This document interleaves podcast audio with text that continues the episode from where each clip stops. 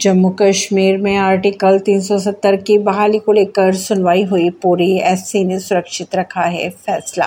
जम्मू कश्मीर से आर्टिकल 370 को हटाना ठीक है या नहीं, इस पर सुप्रीम कोर्ट में बहस पूरी हो चुकी है। जम्मू कश्मीर में आर्टिकल 370 को फिर से बहाल करने के लिए एससी में याचिकाएँ दायर हुई थी। इन पर 16 दिन सुनवाई चली। याचिकाकर्ताओं की मांग है कि जम्मू कश्मीर में आर्टिकल 370 फिर से बहाल किया जाए और उसका पूर्ण राज्य का दर्जा भी लौटाया जाए।